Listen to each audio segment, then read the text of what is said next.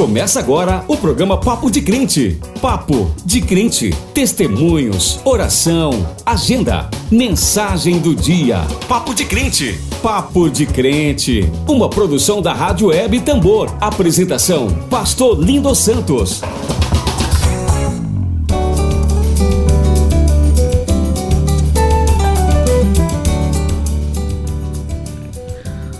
Bom dia, ouvinte da Rádio Tambor. Aqui em São Luís são exatamente é, 9h27. É, esse é mais um programa, Papo de Crente, apresentado por mim, Dácio Maciel. Você pode acompanhar o programa na Rádio Web Tambor, é agência tambor.net.br e também pelas redes sociais você pode acompanhar nossa programação pelo WhatsApp 98405 6689 e também pelo Facebook. É, o nosso programa tem renovado o modo de, de falar e comunicar o Evangelho numa linguagem diferenciada e, e bem acessível também, tratando temas é, bem pertinentes.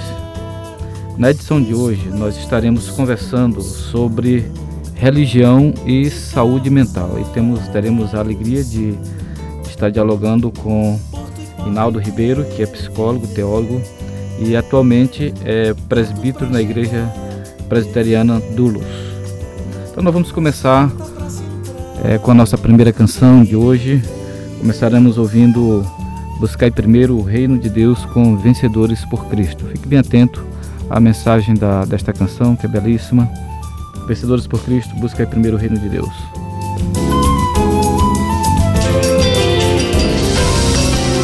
Papo de Crente, Papo de Crente, o programa que liga você.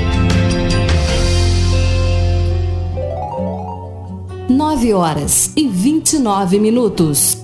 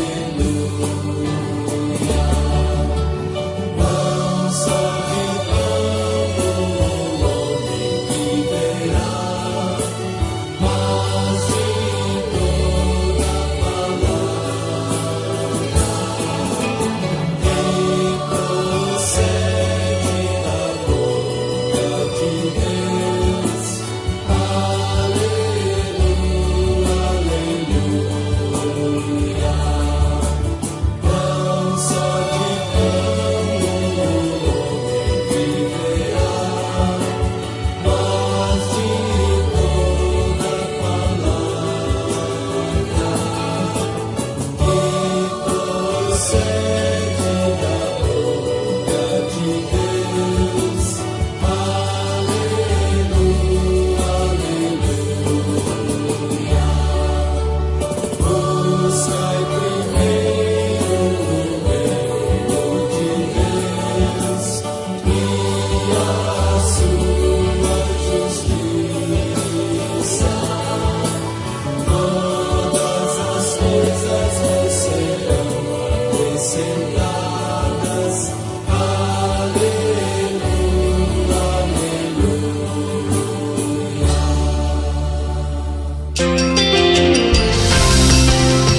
Papo de Crente, Papo de Crente, o programa que liga você. Agenda, agenda. Fique por dentro dos eventos e participe.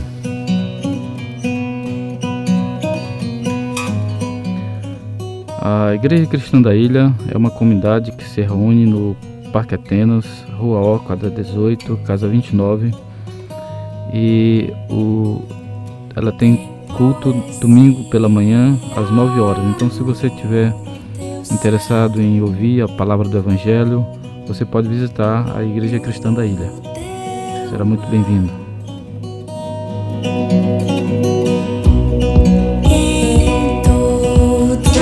Vamos agora. Papo de Crente, Papo de Crente, o programa que liga você. Vamos ouvir mais uma canção, agora com o grupo Logos, Não Temos. Fique muito atento. Depois nós vamos fazer a meditação na palavra de Deus. E ouça com muita atenção, Não Temos com Logos.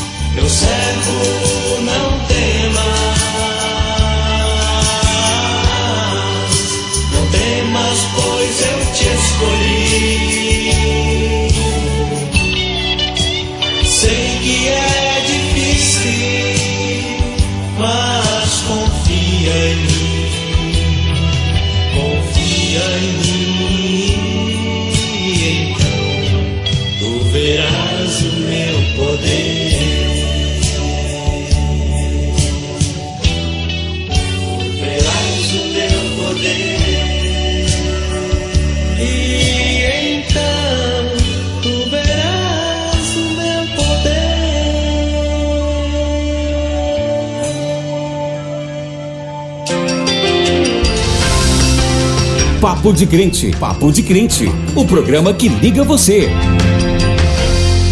Mensagem do dia: O Evangelho de Jesus Cristo na sua vida.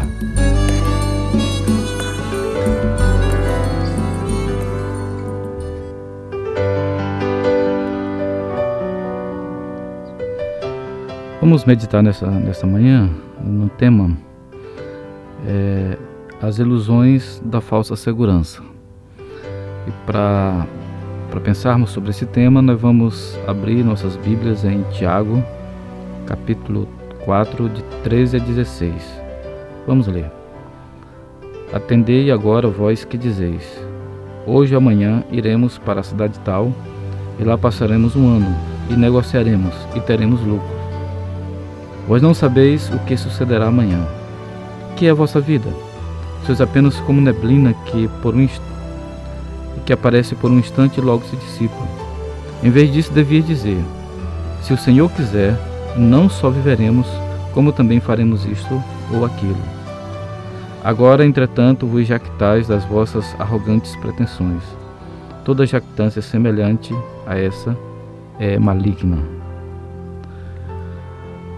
Tiago trata de um assunto muito muito muito comum na nossa época, que é a que é a questão da da ilusão de se criar segurança, né?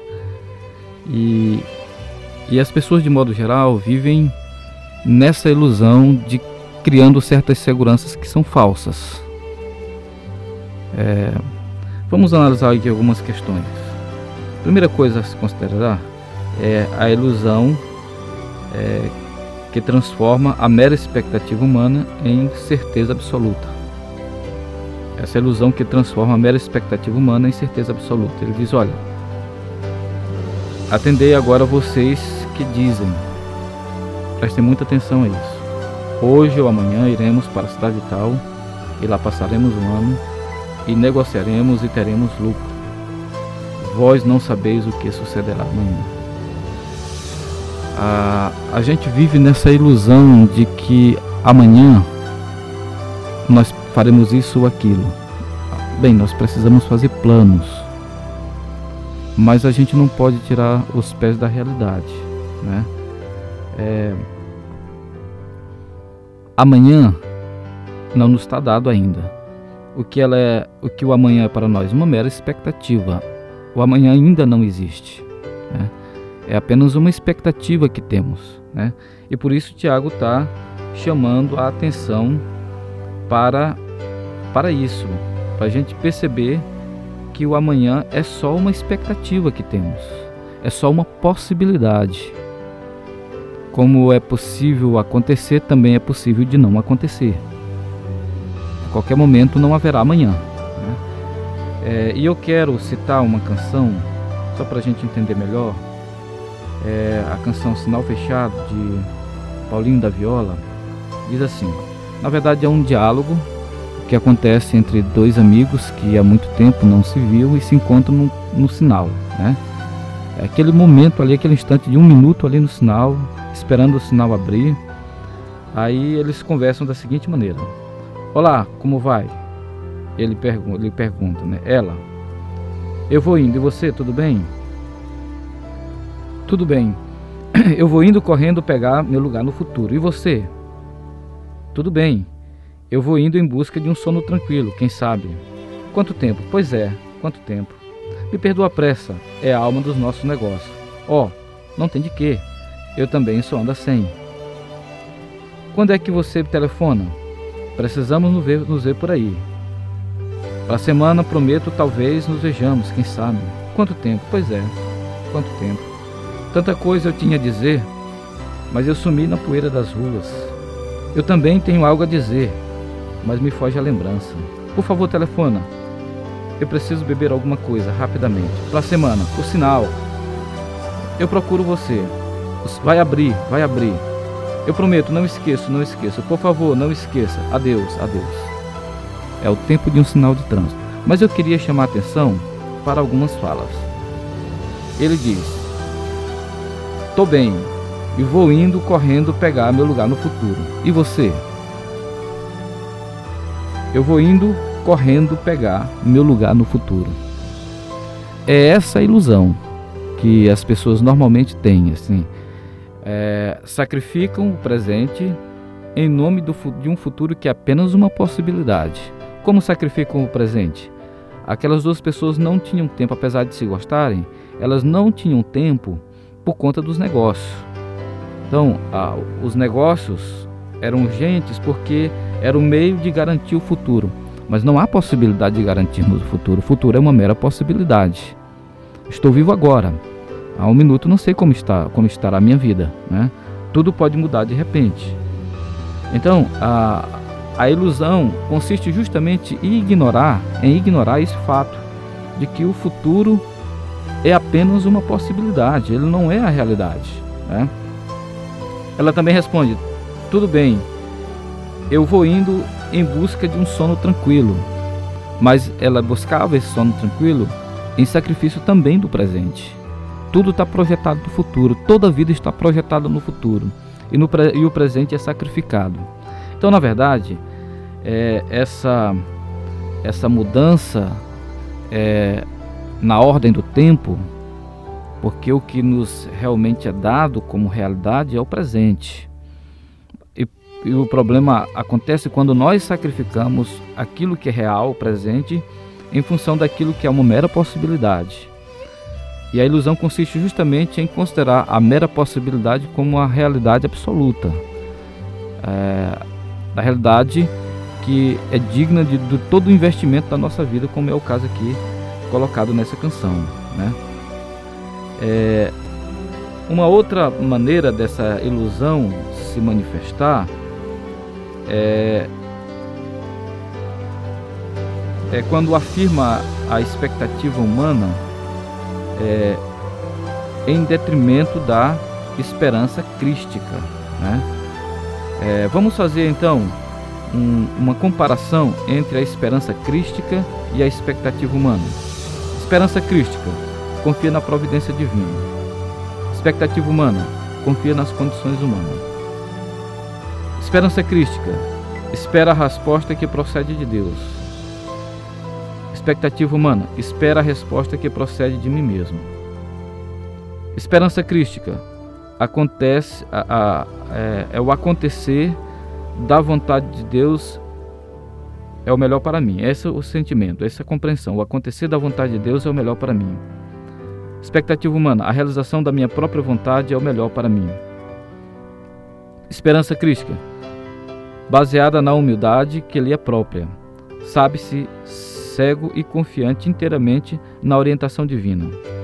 Expectativa humana, baseada na soberba que lhe é própria.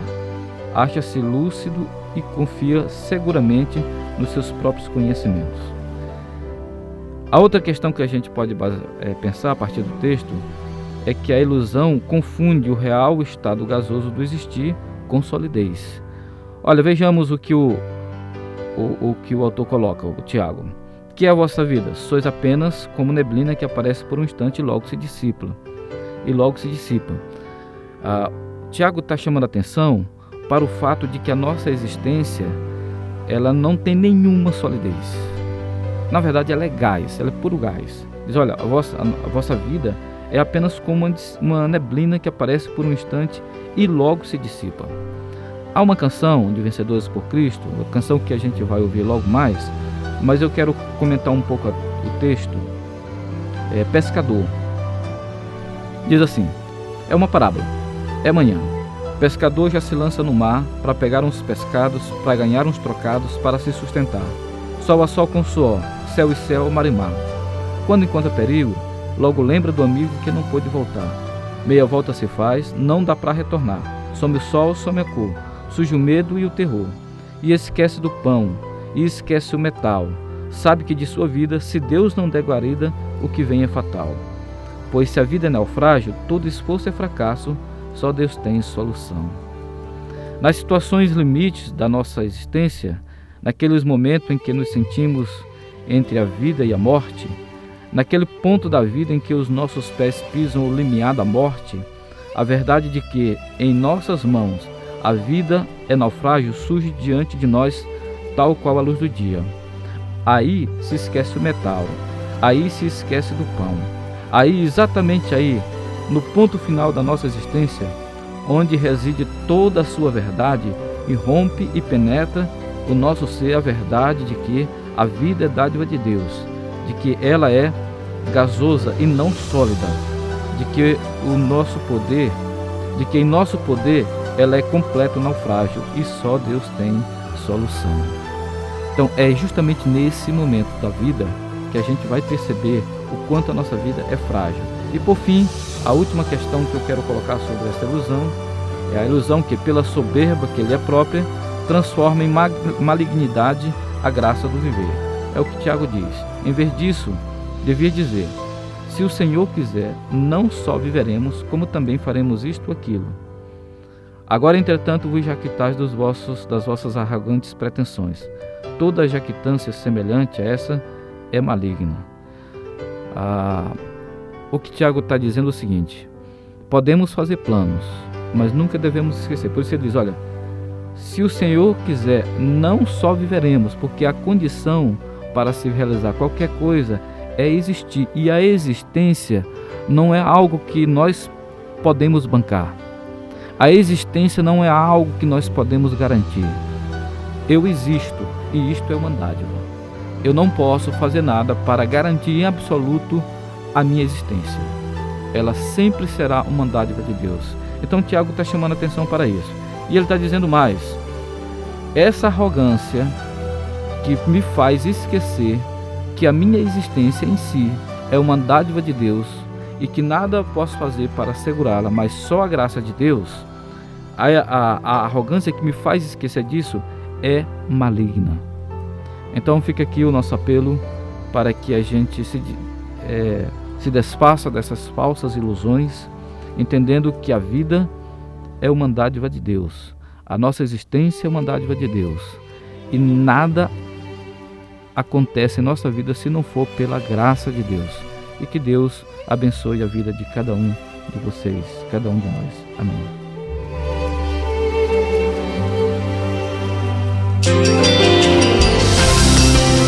Papo de Crente, Papo de Crente, o programa que liga você.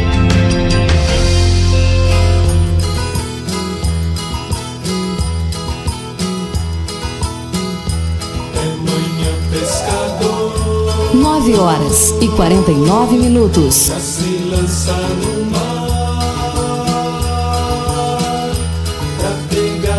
pescados para ganhar os trocados para se sustentar.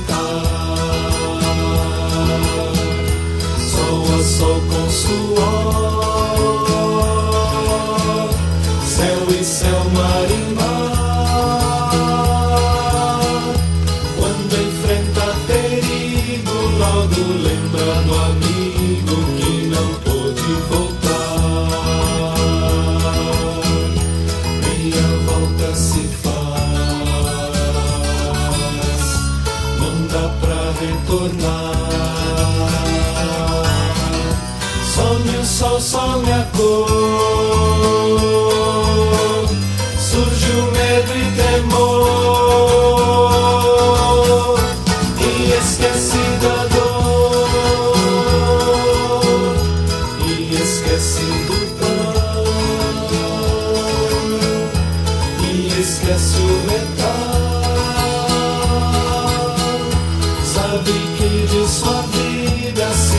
não der guarida, o que vem é fatal.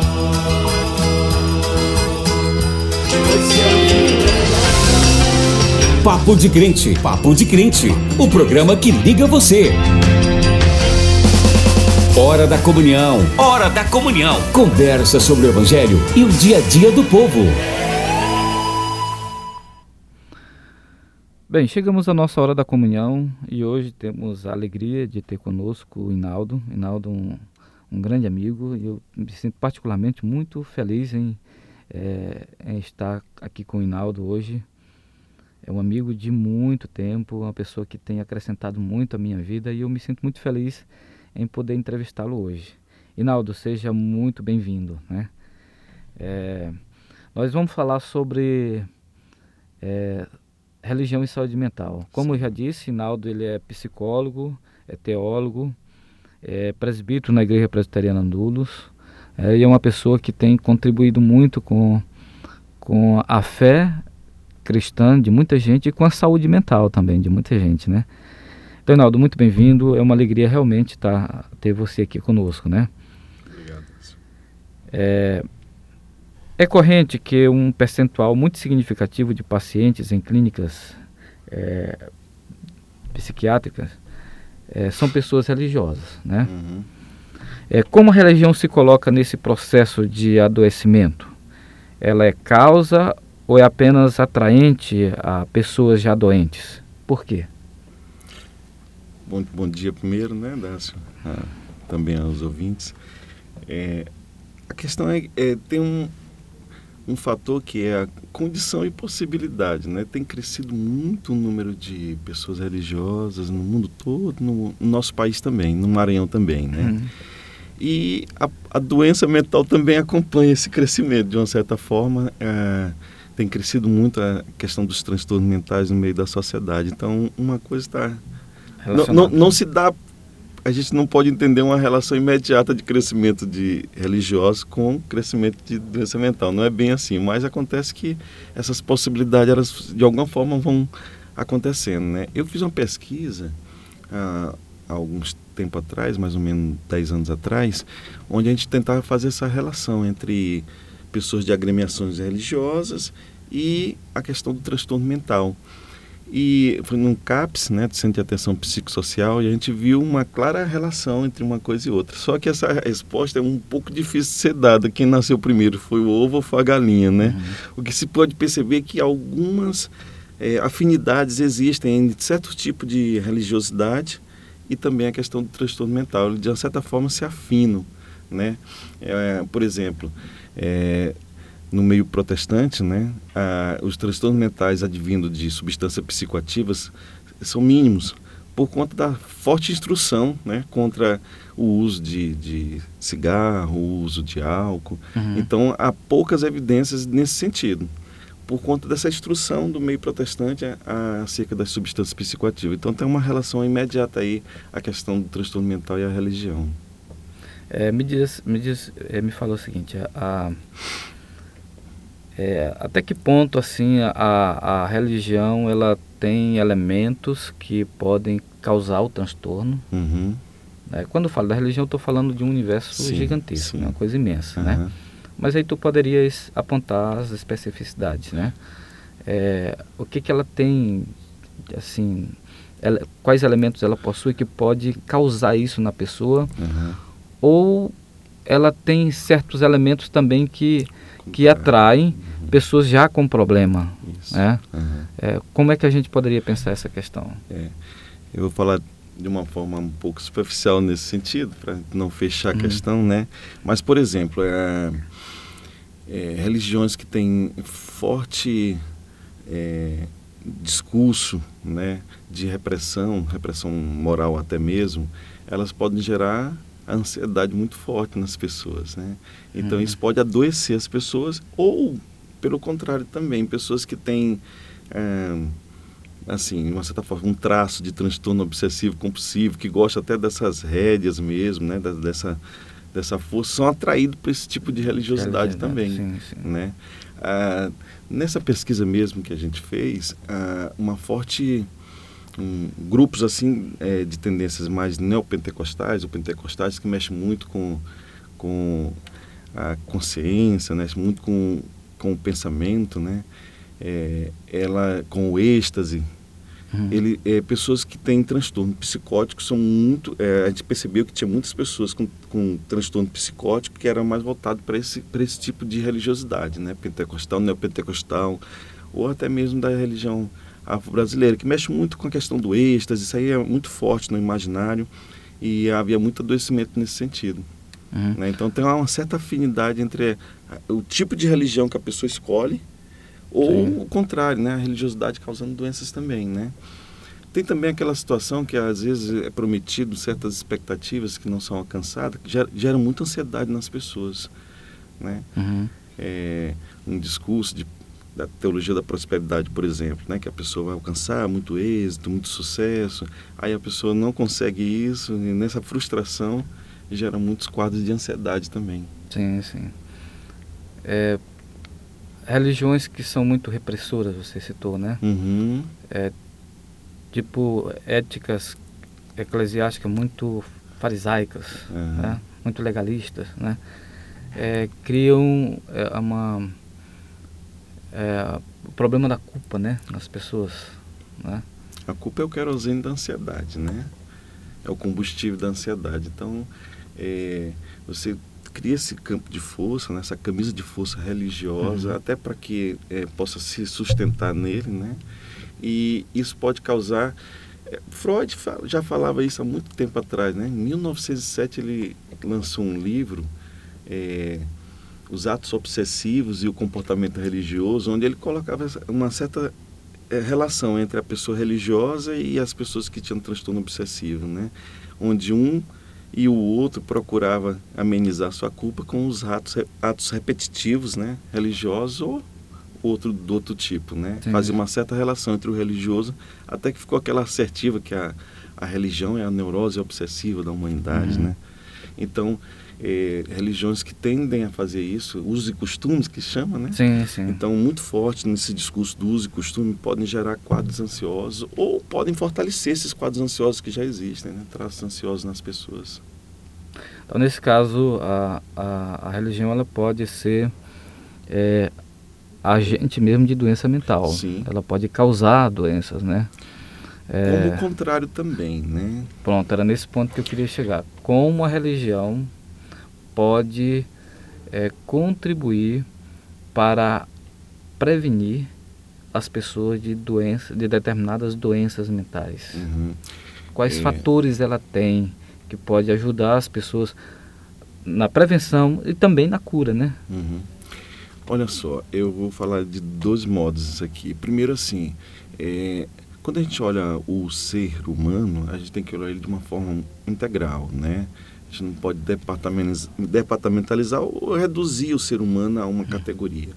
Então, a religiosidade humana, é, de uma certa forma, uma condição humana, porque ela está presente na, desde, desde sempre no ser humano Uhum. né? Animais não manifestam religiosidade, mas o ser humano sempre manifestou e isso dá para ele a- essa categoria de condição até. E por muito tempo isso foi colocado num, num só menos, foi colocado numa situação de só menos, deixado para lá, ah, não tem aspectos objetivos, científicos e tudo mais, né?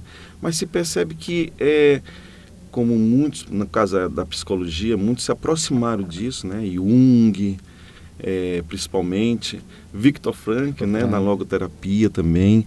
Então, é, William James também, né, da, uma corrente mais americana, pragmatismo, que escreveu um livro maravilhoso que agora saiu em português também, A Variedade das, da Vida Religiosa.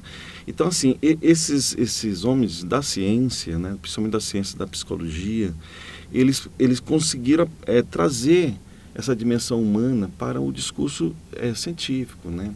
E perceber que eles não podem ficar como condição humana deixado Ficar de fora, é, né? ficar de fora, correto. Então, perceber tanto esse aspecto do adoecimento, do processo do adoecimento, como a gente já falou antes, mas também nessa forma da é, ver o homem de uma forma mais integral, do processo também da construção da saúde dele. A partir do momento onde esse, esse aspecto da religiosidade se apresenta como um, aspecto relacional com esse, com o outro, né, com o sagrado, com Deus, com essa pessoa que dá um sentido na existência. Então, assim, no sentido da, do relacional, do, do aspecto relacional de referência, ele pode servir muito para para um propósito, para um sentido, para uma significação para a vida de uma pessoa. Então, principalmente nesse aspecto relacional Uhum. e de referência, né? Isso, isso. Inaldo, e, e a questão da, da depressão? Uhum, Hoje a gente, a sociedade lida com um problema sério de depressão uhum, e de suicídio, uhum. né? Como, como a religião poderia é, contribuir para para resolver esse problema uhum. da depressão? É, a depressão tem muito a ver também com o estilo de vida do homem moderno, Sim. né? Uhum. Ele é muito ansioso e assim vamos pensar pensando agora na, mais especificamente na religião cristã. Uhum. Você é teólogo, assim que elementos essenciais assim da, da, da religião cristã, muito mais do ponto de vista da religião como uma- aquela proposta lá do Novo Testamento, Uhum. muito mais do que a, a, a institucionalização, né, na forma da igreja. O que, que ela tem a oferecer eh, como espécie de remédio para para esse problema tão contemporâneo? Muito bem, pergunta boa essa, né? eu, eu posso responder de dois modos também. Um como no aspecto mais da psicologia e depois a gente pode falar da teologia, pode Uhum. ser? Sim, sim. Então, na psicologia, assim, é, a, existem fatores que nós chamamos de fatores de proteção à saúde, em- em- especificamente a saúde mental aqui no caso, porque a, a depressão e também o suicídio é uma questão de saúde mental. Então, assim, a religião, nesse aspecto de grupo social, né, de referência social, ela é contada como um desses fatores de proteção ao suicídio. Né? A pessoa que está com depressão, ela geralmente ela não gosta do contato, ela se isola, né? tem um retraimento social.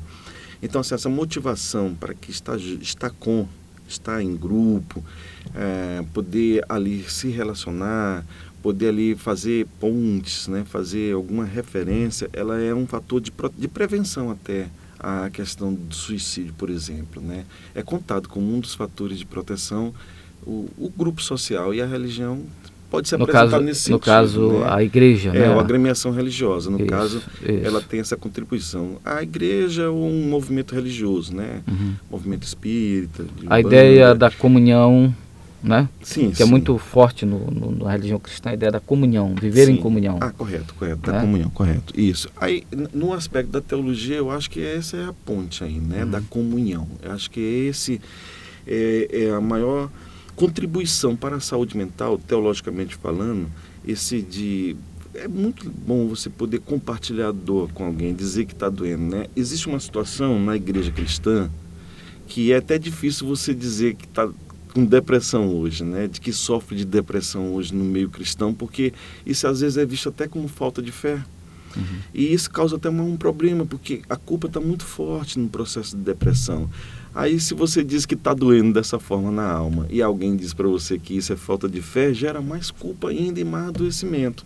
Então, assim, a contribuição que eu percebo do meio dos cristãos é favorecer um ambiente que eu possa dizer que está doendo, possa dizer que eu sofro, né? que há a possibilidade do sofrimento nessa existência.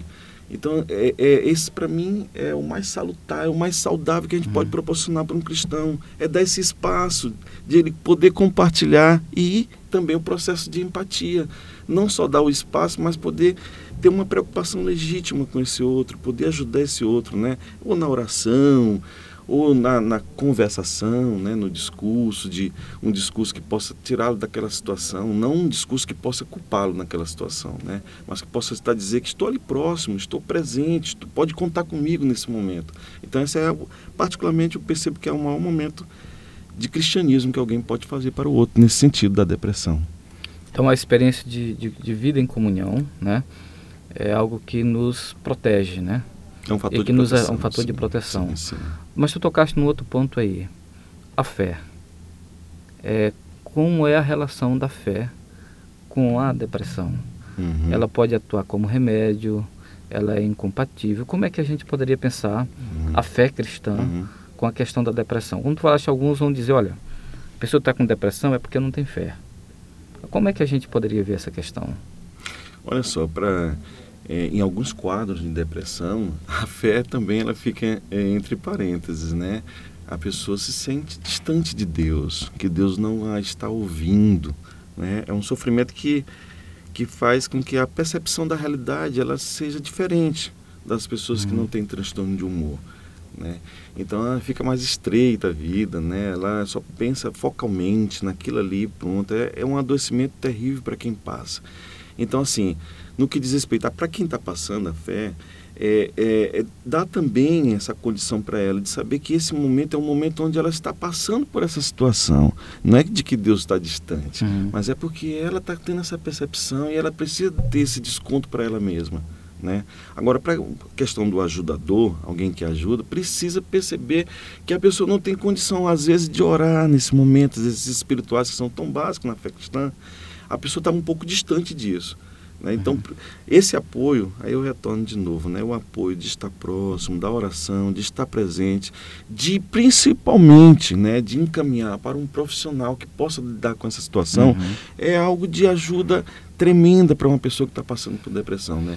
Agora, nas igrejas, é preciso ter mais espaço para isso. É, nós estamos com um projeto piloto, né? eu estou falando aqui ainda como um projeto piloto. Né? Na nossa igreja, nós temos quatro psicólogos e um psiquiatra. E nós estamos pensando em abrir um espaço para a comunidade para tratar Muito dessa bom. situação, não somente da igreja, mas da própria comunidade, né? Um espaço onde possa ser tratada a questão específica da depressão. Né? A gente está pensando em se voltar para esse sentido. Muito, muito bom. Mas ainda é um projeto piloto que está sendo construído com os profissionais, né? Ainda não está. Eu vou deixar você logo de alerta quando acontecer, você poder falar aqui na rádio, tá ah, bom? ótimo, muito bom, muito bom. É, no caso da. Eu acho que é importante a gente falar sobre. No caso de alguém estar com depressão na Uhum, comunidade, na uhum. igreja, né? É que a comunidade, apesar de poder ajudar, mas ela tem limites. Ah, o aconselhamento pastoral, acredito que também tem limites. Uhum, né? uhum. Então vai chegar um momento em que vai ser necessário o encaminhamento a um Uhum. profissional para cuidar daquela pessoa. Né? Acho que isso aí é bem. É, é claro que a, a vivência em comunidade ela ajuda a pessoa, mas até em caráter mais Uhum. preventivo, né? Para que não aconteça. Tem um sentido teológico aqui. Existem muitas vertentes, até mesmo igrejas históricas, que acreditam que assim a, a Bíblia basta, né? Hum. É, não, não é bem assim a situação. Existe um momento onde o aconselhamento pastoral, que é diretivo, ele, é- ele vem das escrituras, né, e atende à necessidade espiritual da pessoa. Nesse momento, é preciso ter muita habilidade e até sensibilidade para quem, para os líderes espirituais, né, de perceber que ali tem um adoecimento. Né? Quando você está com um problema de pressão arterial, não é que a Bíblia bate, você tem que mandar uma pessoa para tratar dessa situação. Uhum. E o adoecimento psíquico também, ele não passa, não é diferente, né? Apesar de que a alma humana, é, o, a teologia e, e a psicologia, por exemplo, trata do mesmo objeto, a alma humana, mas trata de forma diferente. A teologia tenta salvar a alma humana, né? A psicologia não tem essa pretensão, ela tem a pretensão de tratar a alma humana adoecida. Então, assim, nesse momento é a hora do, de você perceber que existe, como você falou, tem um limite nesse um momento. limite, e nesse momento a melhor ajuda é passar para um profissional, né? E aqui tem uma outra questão de mística também, né? Que acha que o profissional para o evangélico, para o protestante, tem que ser um psicólogo cristão ou um psiquiatra cristão, porque outra pessoa pode até adoecer mais, né? O cristão com suas vertentes ideológicas, qualquer coisa parecida. Não é bem assim. Não existe uma psicologia cristã. Existe psicologia, várias abordagens, mas a cristã não existe, né? Existe o psicólogo cristão que tem ética que não pode nem misturar a sua religiosidade com a sua prática profissional, Uhum. né? Que aí seria uma falta de ética. Então precisa ter muito, muito cuidado nesse sentido também. Tá ótimo, muito bom, Reinaldo. Reinaldo, você poderia eh, deixar assim as tuas últimas palavras sobre, sobre esse assunto, saúde mental Ah, tá. e religião?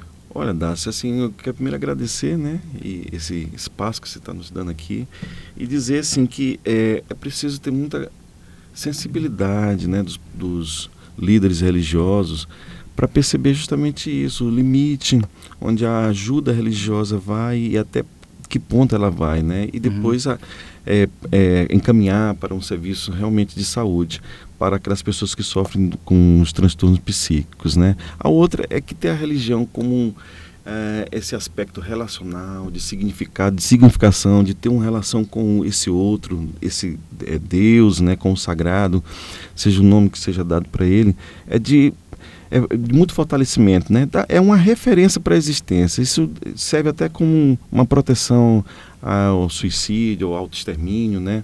E para doenças psíquicas mesmo. Você sempre saber que tem que dar uma, uma, uma- um retorno relacional para alguém que é de referência para você, Sim. né? Então que fique aí essa palavra, Bem, tá bom? Reinaldo, muito obrigado. Agradecemos a todos pela, pela audiência, pela atenção. E aqui nós estamos nos despedindo de mais um programa. Lembrando que no, no próximo sábado estaremos de volta às 9 horas com o Papo de Crente. Tenham todos uma, um, um bom sábado, um bom dia. Que Deus abençoe a todos. Vamos ouvir agora mais uma canção. É, Bem sei que tudo podes.